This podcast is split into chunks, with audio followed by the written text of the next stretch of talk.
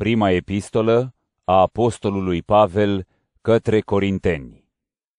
1 Corinteni Capitolul 1 Pavel, cel chemat să fie apostol al lui Hristos Iisus prin voia lui Dumnezeu, și fratele Sostene, către biserica lui Dumnezeu care este în Corint, către cei sfințiți în Hristos Iisus, chemați să fie sfinți, și către toți cei care pretutindeni cheamă numele Domnului nostru Iisus Hristos, Domnul lor și al nostru. Har vouă și pace de la Dumnezeu Tatăl nostru și de la Domnul Iisus Hristos.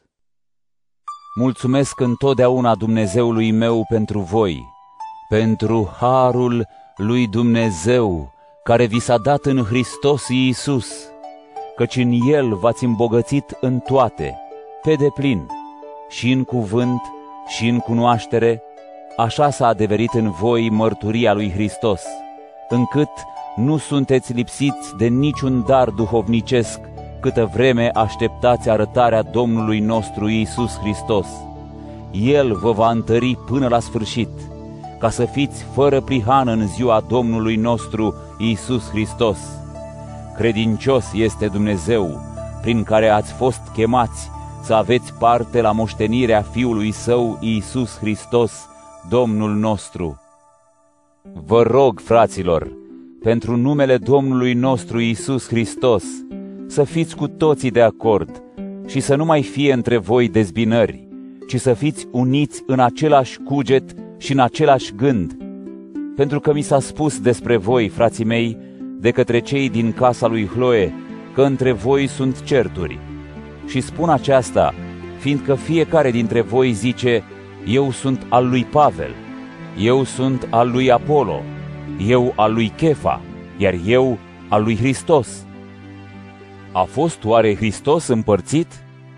Nu cumva Pavel s-a răstignit pentru voi?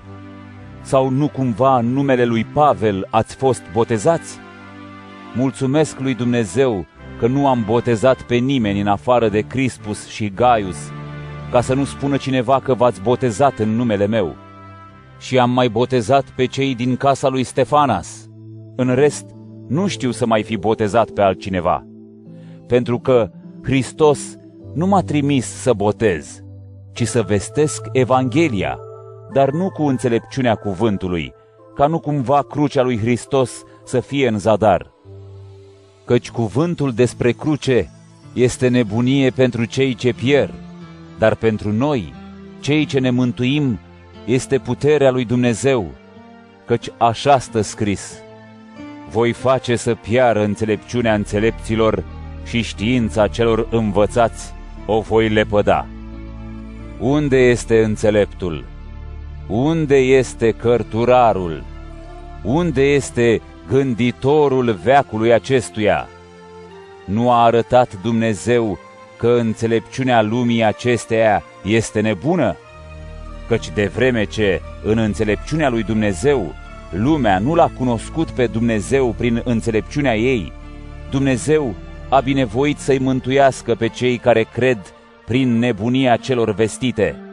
Pentru că iudeii cer semne, iar grecii caută înțelepciune, dar noi îl vestim pe Hristos cel răstignit, care pentru iudei este piatră de potignire, iar pentru neamuri nebunie, însă pentru cei chemați, iudei sau greci, îl vestim pe Hristos puterea lui Dumnezeu și înțelepciunea lui Dumnezeu, pentru că ceea ce pare a fi nebunie a lui Dumnezeu este mai înțeleaptă decât oamenii, iar ceea ce pare a fi slăbiciune a lui Dumnezeu este mai tare decât oamenii.